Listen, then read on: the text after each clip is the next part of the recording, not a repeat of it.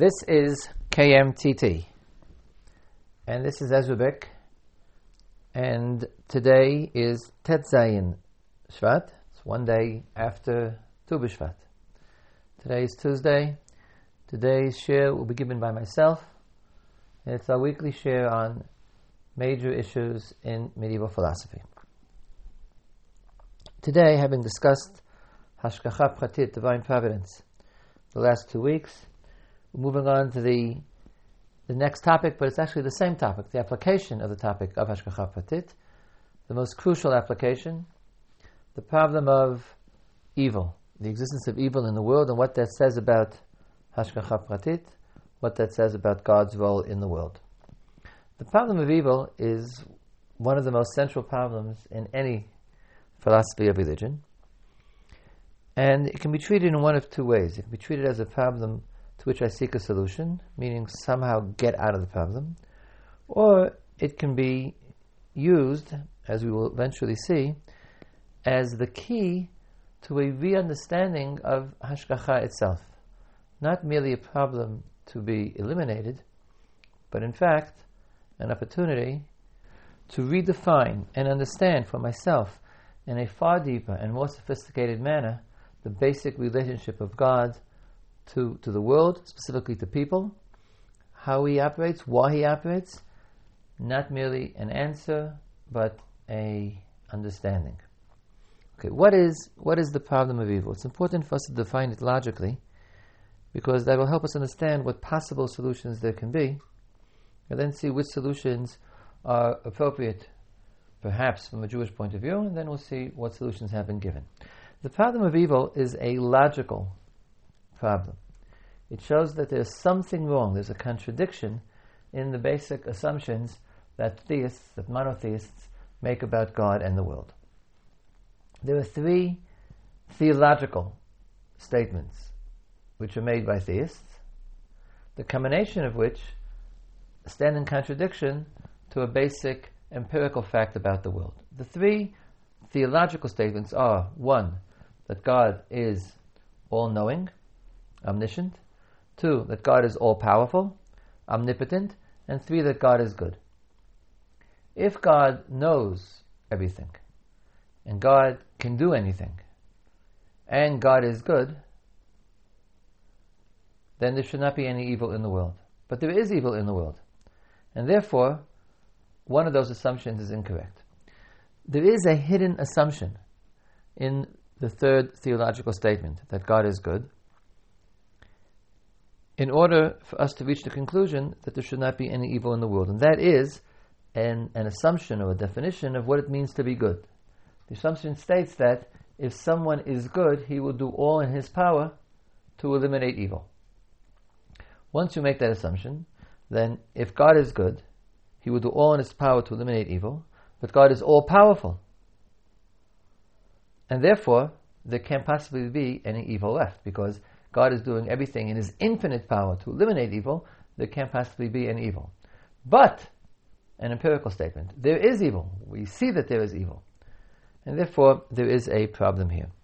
In, in, in its more extreme forms, the problem of evil could be used as a proof that God does not exist.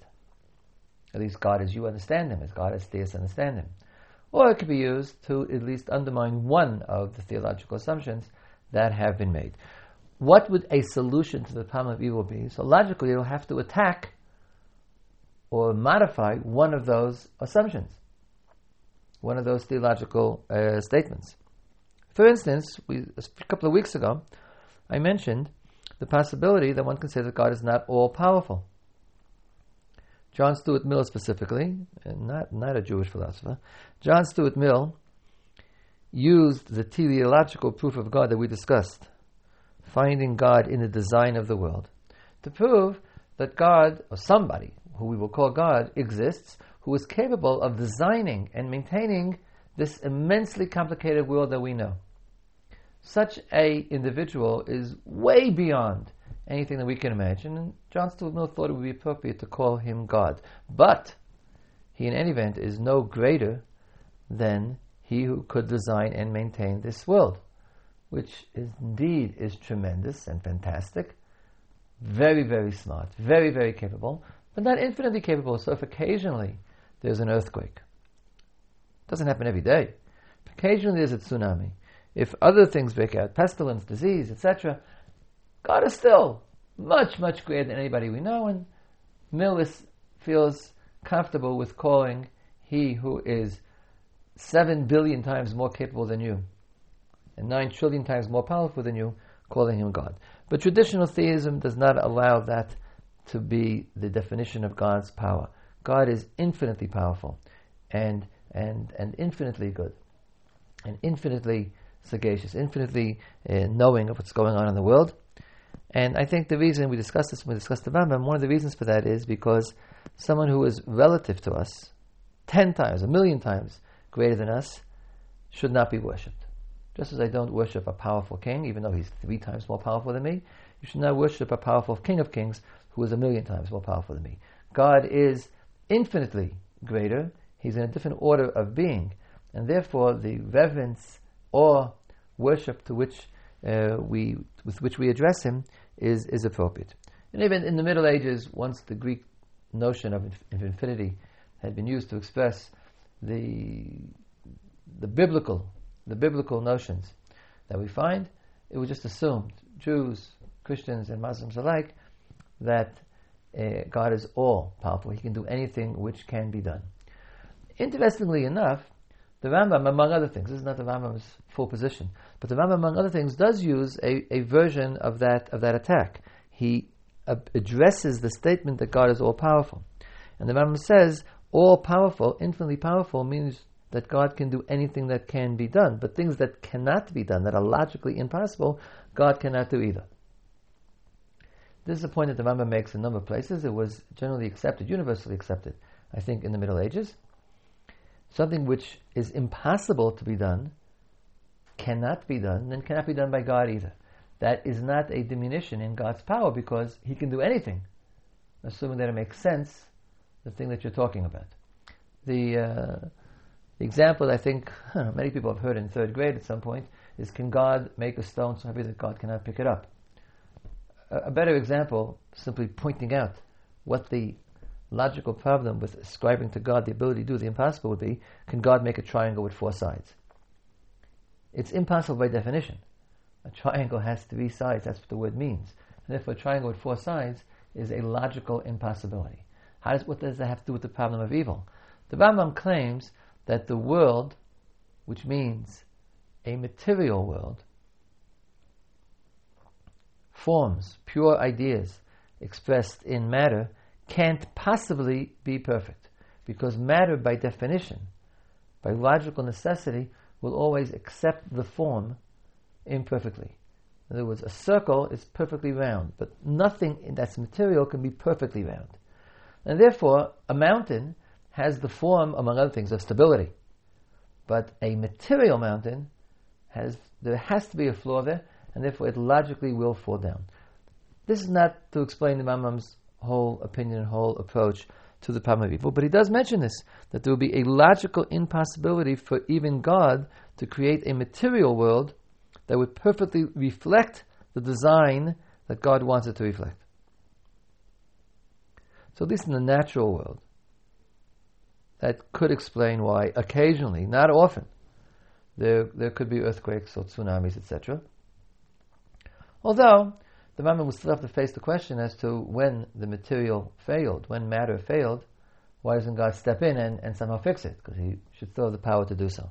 I merely mention this as an example of how you take the theological statements we made, you try to examine any one of them, and if you can finagle it in some way, you put you could have a, a solution. Limiting God's power is either not acceptable to Jews or doesn't actually explain explain all the facts. There are clearly things which could have gone one way or the other, and they go badly. People die young, children die young, birth defects, etc. Uh, and God is responsible. It's within His power to eliminate these things, and He doesn't do so. Another possibility, which would not be popular with, with Jewish philosophers or with uh, Western theists in general, would be to, li- to limit God's knowledge. I only threw that in because the fact that God is omniscient is a logical necessity to define the problem of evil, but it's not, it's not really a, a, a target that could be attacked.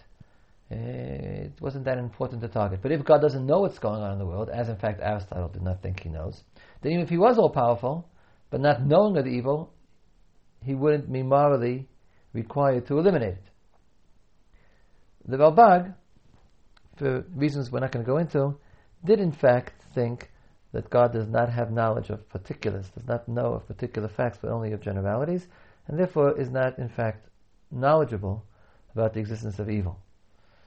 Ralbag still has to explain why God is responsible for a world in which evil is possible.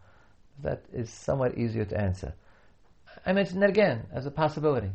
If you've defined the problem as I've defined it, then attacking the statement that God is all knowing or some way modifying it might provide might provide an out. There's another possibility, and that's define, that's to attack the fact, the pragmatic and empirical fact that I mentioned, that there exists evil. One can claim there is no evil. That would seem to go in the face of common sense. But there are philosophies, not Jewish philosophies, which don't mind going in, uh, in the face of common sense. One can say that evil is an illusion. Sounds a little Eastern. It is Eastern. It's Indian. Jews have never said that. Why haven't Jews ever raised that possible approach? Well, one thing you might say because they have a certain healthy psychology about them. But I think the second reason is because of the Torah.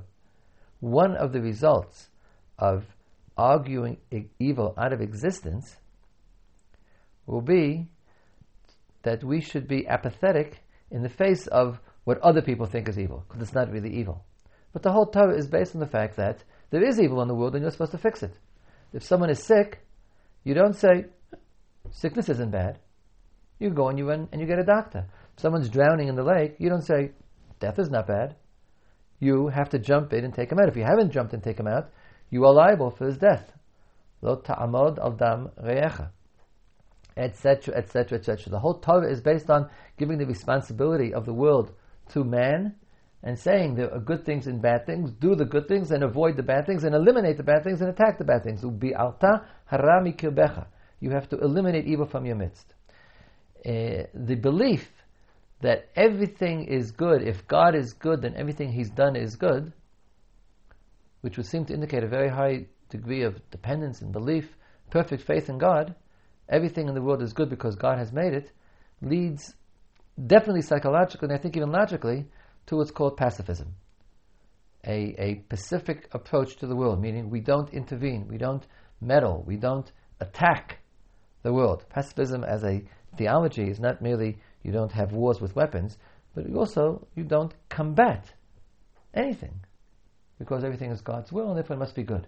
So you don't go to doctors. There are Christian sects which don't call in doctors but that's never been a, a, a Jewish approach. Even the opinion expressed by the Ramban, which we'll discuss at a much later time, that said you shouldn't go to doctors, he said, well, you should go to, you should go to God, you should, you should pray, you should go to a prophet. He, it has to do more with the nature of, of physical nature and God's will, but not with a anything less than negative approach to disease. Disease is bad, it's evil. And therefore, you have to eliminate it. If you have to eliminate, then you're entitled to ask the question, why doesn't God eliminate it? So th- this approach, which is quite popular in certain areas in the world, but it's not, it's not a possible approach. It's not a possible approach for Jews and never has been in Jewish, in Jewish philosophy. There is a variant of this last, of this last opinion, which I'd like to mention. It's not actually a logical answer to the problem of evil, but it's sometimes raised to, to mitigate, to, to make the problem less, less fierce. And that's to say, well, we have to evaluate evils in a proper scale. So the evils you're talking about, like disease and earthquake and tsunamis and, and uh, all sorts of miseries, all belong to the physical world. But there are other goods in the world. There are spiritual goods. Closeness to God, feeling God in your life, eventually being in Olam Haba, in the world to come. And those goods are far greater, the scale of spiritual good, is far greater than our normal scale of physical good. And therefore I say that even though there are people who are miserable, tzaddik virala, a righteous person who is suffering, but by, by, by definition, being a righteous person, he's also filled with great spiritual benefits, perhaps even spiritual joy, spiritual pleasure, which outweigh tremendously the, the physical suffering which, which has afflicted him. I say that, that's not actually an answer to the problem of evil because you still have to explain why there is physical suffering. In other words, if this tzaddik, Verala, who has tremendous, tremendous joy and, and, and happiness in his spiritual life, if he also had a slightly better physical life, he'd be even happier. And therefore, you, you can't logically claim that, oh, it's true that God sometimes afflicts the righteous, but it's okay because it's only small, it's only small change. Because even small change, even if this was true, has to be answered.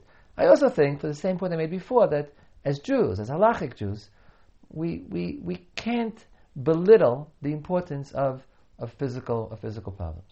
Again, you have the same result. You see a righteous person suffering and saying, oh, not so bad. Okay, so he's sick and he's covered with boils and he, and he has great suffering and pain and his children are dying and the world is collapsing about him. But but but you know he's practically an haba, so who cares? If who cares, you're going to wind up not doing anything about it. The the Torah says suffering is terrible. It constantly emphasizes that suffering is terrible in order to get you to do something about it. Nonetheless, the point might be well taken. Uh, there are Jewish philosophers, I'll mention of Chasdai Crescas uh, later on, who, among other things, makes this point. You do need a proper scale, and it's difficult for us in this world to have a proper scale, but you do need a proper scale of suffering and, and happiness, and one has to take spiritual suffering and spiritual happiness into account, and also to understand the different measure by which it, by which it is measured. But that's not a tack that alone, I think, will be taken by any Jewish philosopher. It has been taken sometimes by, by non Jewish, uh, I don't know, philosophers, non Jewish theologians, or non Jewish cultures.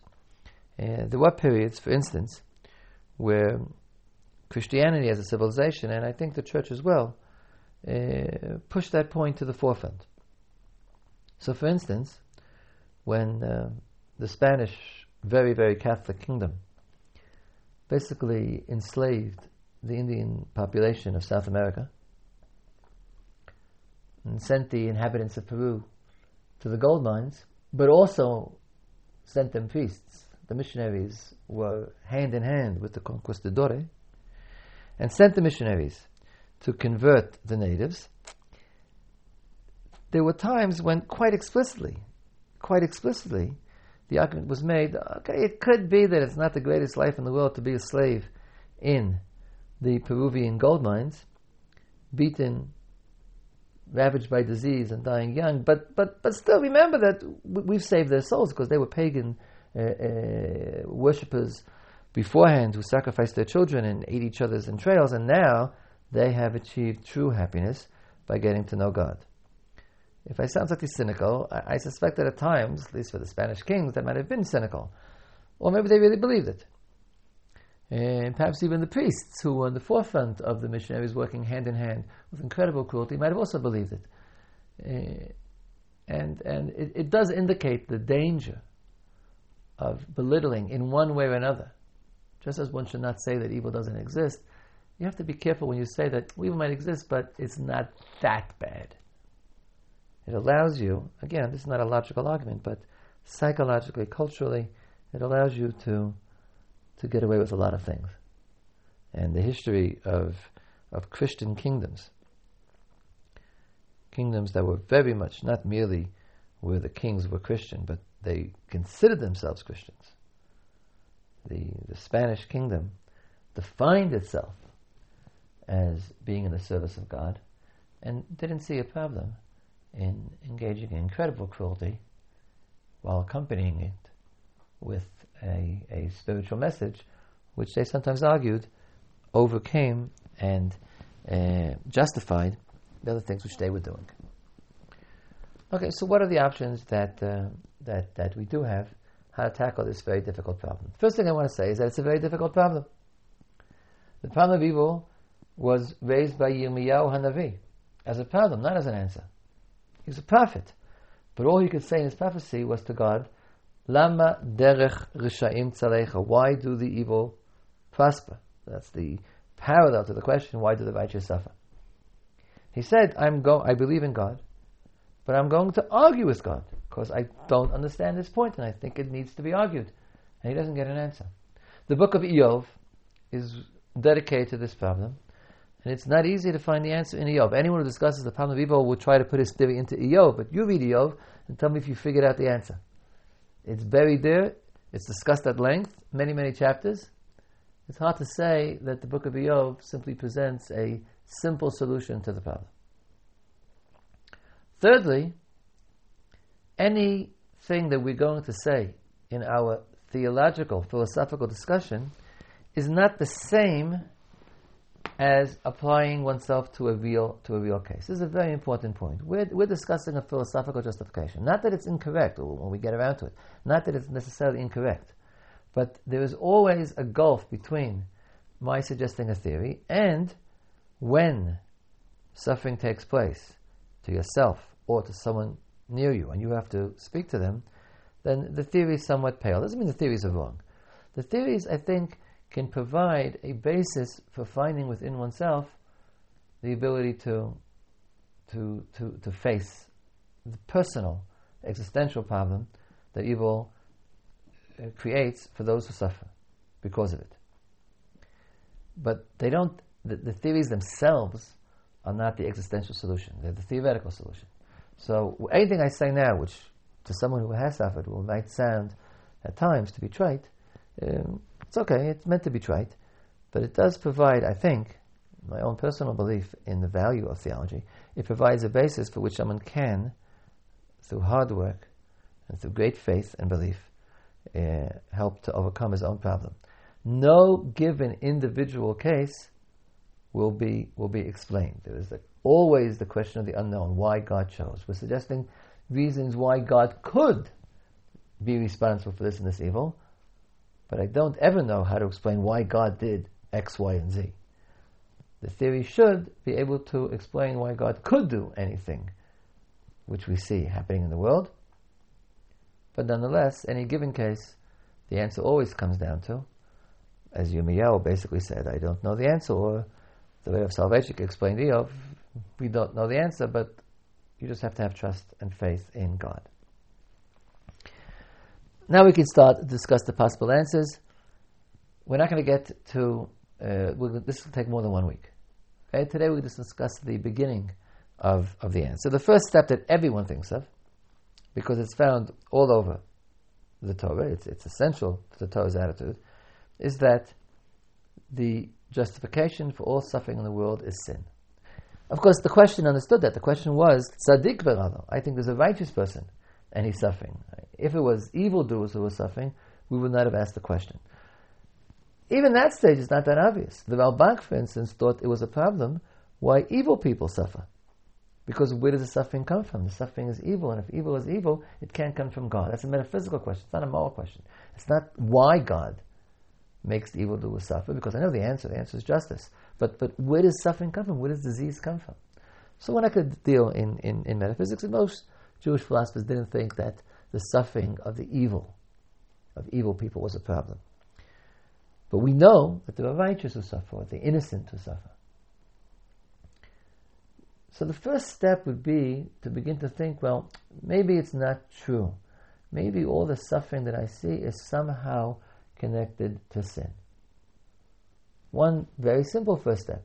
You think he's righteous, he's really not. Who knows what goes on in the hearts of the people about us? That's a perfectly good answer. It logically solves the problem. The question is whether you're willing to say it every single person who is suffering, more than myself, for instance, I will say, is a, a greater evil, is a, is, a, is a less righteous person than myself.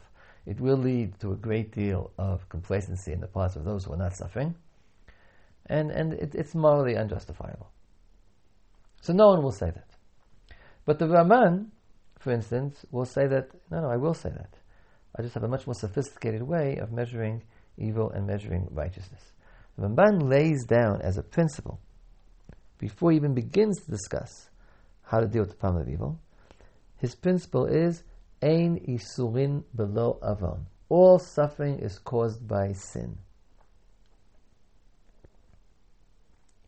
The Ramban is not willing to consider the possibility that there is suffering which is not connected to sin.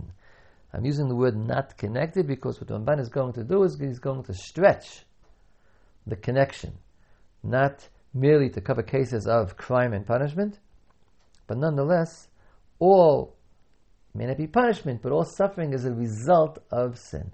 How does the Ramban do this? He does this in a number of steps. In the end, he says, I might not have covered all the cases, but I think this is the right correction. I'll do this quickly. What are the steps Ramban does? You probably have heard of these things in one context or another. The Ramban puts them all together in a book he wrote about the problem of evil, a chapter in Ramban Sefer called Torat Adam, which is the laws of mourning and death, and the last section of that is Shar Hagmul to explain reward and punishment, and there he discusses this problem. The Ramban's first step, he says, remember, there's this world and the next world. There's no person who's a perfect tzaddik. So the people we call tzaddik and the people we call righteous have one or two minor, minor sins, and a lot, a lot of mitzvot for which they deserve, they deserve reward. God has an interest that in the next world to only give them the reward. And therefore, in this world, He will collect, He will inflict the punishment which will redeem them from those few sins they have. You who sight is limited, and you only see this world, you see them suffering. But if you saw the whole picture, this world and the next world, then you would not think that there is an exception to the rule of Ein Yisurin belo Avon. You would not, it would fit into the picture of reward and punishment. Of course, you say, but I can, it's true, I can't measure this person's sins. Who knows what sins he's done, and I don't know what even the appropriate punishment would be. But I can compare to somebody else. He's definitely more righteous than his neighbor, and his neighbor who is evil is not suffering. The Ramban says, well, the opposite principle applies to the evildoers. God has an interest in not having to give them any reward in the next world. And therefore, He gives them all the reward for their one or two good deeds in this world, saving their punishment for the next world. In other words, what the Ramban says is that there's almost an opposite, it's paradoxical, almost an opposite principle at play here. This world is a scene of prior, early reward and punishment for the part that's less important. So for tzaddikim, for the righteous, God gives them all the punishment which they deserve in the short period of time called this world, so that there can be only reward, only bliss, only spiritual beatitude in the next world. And those who are basically no good, but even they have some good deeds. So God pays them off, so to speak, in this world, so He's able to give them unmitigated punishment in the next. I don't mean to be cynical, but you could almost get the impression from the Ramban that the normal state of affairs should be tzaddik varalo and rasha v'tovlo. The tzaddikim should suffer, and the rashaim should prosper. Then we'll ask a logical question: Why are there any tzaddikim who don't, who don't suffer? That's the Ramban's first step. In other words, he basically says, stretch your your vision, and it's not merely look in this world and next world, but understand that there is a principle at work that says give off the side, the, the, the side dish, so to speak, which is punishment for the righteous and reward for the, for the evildoers, pay that off in this world so that the next world can express the true truth about this person's personality. But then the Ramban admits that doesn't really explain everything. So he goes to another principle. He says, well, there's something called shogeg. There is unintended crimes, sins that people have done. The person's really a tzaddik. He's really righteous. He didn't mean to do anything. But everybody has slip ups. And so perhaps because he wasn't careful or he didn't check in advance, he didn't mean to do what he did at all. He was shogeg. He was, it was an unintended sin on his part. The Ramban says, it could be he doesn't deserve punishment, but sin is real. Sin contaminates the soul, and the cleansing of the soul can in fact be painful. And therefore, God, in His mercy, God, in order to bring your soul to its good, again in the next world, will, will, will cleanse it, among other things, through suffering in this world. So here we've done is we're saying there is no suffering without sin, but sin isn't only uh, deliberate, premeditated sin. There are all kinds of sins, some which you may not even be aware of, which are somehow connected to you, and they also require atonement or cleansing. Cleansing is a better word than atonement because it's not that you're guilty and therefore you must suffer, but you're dirty and therefore you must be cleansed. The Ramban has another stage which raises interesting philosophical questions. We're not going to talk about those questions. Ramban was a Kabbalist, and he says if you still have a problem, then there is a secret answer. The secret answer is reincarnation, which for our purposes means you're also carrying sins from a previous from a previous existence. man doesn't mean that you're guilty. You're not. You're, you're, you're a new personality. Ramban didn't think that we're reborn as we are. That's a misinterpretation of Ramban's reincarnation. But again, the soul is carrying the stains, the the burden of everything that it's gone through, and therefore it has to be cleansed. And therefore, to our perspective, we don't see, just as we don't see beyond the death, Olam Haba, we don't see before birth. We're not going to talk about reincarnation today.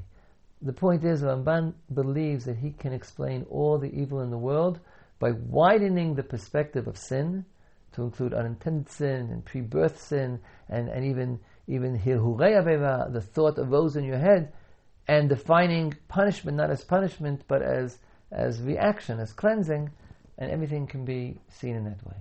And then Ramban says, you know, you might still have a problem, believe in God. In other words, what's the problem? There were, there were innocent children. The people who just couldn't manage to accumulate any sin. Of course, reincarnation would seem to explain almost everything, but maybe it doesn't work out for you. Okay, you have to believe in God. Anyhow, trust God. The, this is the right approach. So what the Ramban has done is, he hasn't said that evil doesn't exist.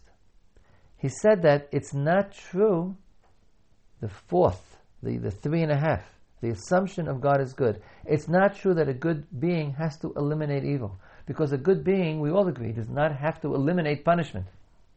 He doesn't have to eliminate the evil that's in response to sin. And then the Ramban creates a situation whereby the good God is responsible for a great deal of suffering because there's a great deal of sin in one form or another out there in the world which has to be taken care of. We're going to proceed next week to go in a different direction from the Ramban. The Ramban is basically saying there is no unjustified evil, unjustified suffering, meaning unjustified by sin.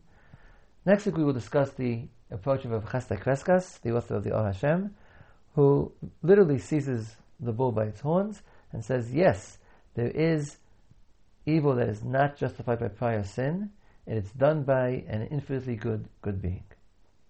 So we're stopping now, sort of in the middle of our discussion.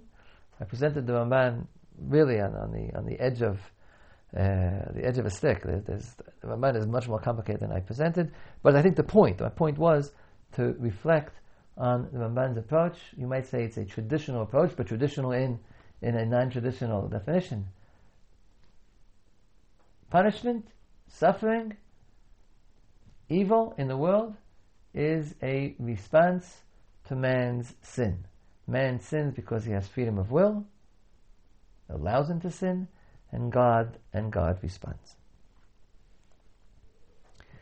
You've been listening to the weekly shiur in Problems of Jewish Philosophy. For today's Halacha Yomit, going back to Kriyat Shema, you may have heard people, it's not a common minhag, you may have heard people read Kriyat Shema bit ta'amim the way that one reads the Torah with trup, b'tamei Torah. It's more common among uh, Sephardic congregations, relatively rare among Ashkenazi congregations, but there are people who do it. It goes back to a statement of a single Rishon. Rabbeinu Yonah, uh, quoted in the Talmidei Rabbeinu Yonah, in the second perek of Brachot, states sort of offhandedly that Kriyat Shema should be read bit ta'amim. He applies this as an explanation for a statement of the Gemara in Psachim, but the Gemara in Psachim doesn't actually say that.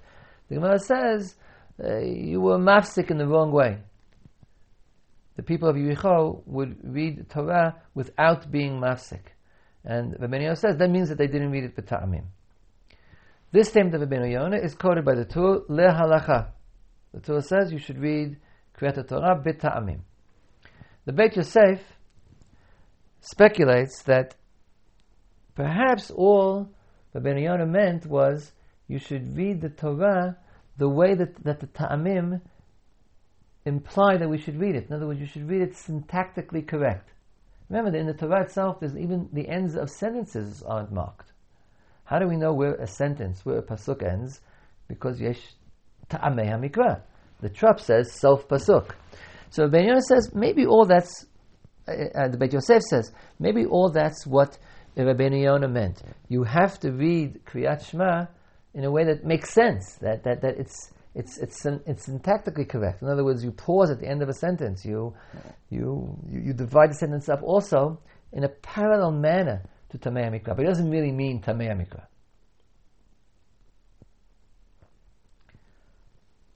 The Rama in the in the Darkei Moshe on, on the Tur says, well, you know, our custom is not to do it. He says, but you should try. He more or less accepts the Beit Yosef. He says, we don't hold like Rabbeinu Yonah. The minhag of the kehillot that I know, they don't. No, no one reads that way. But it is important to to to pronounce the sentence in a meaningful manner.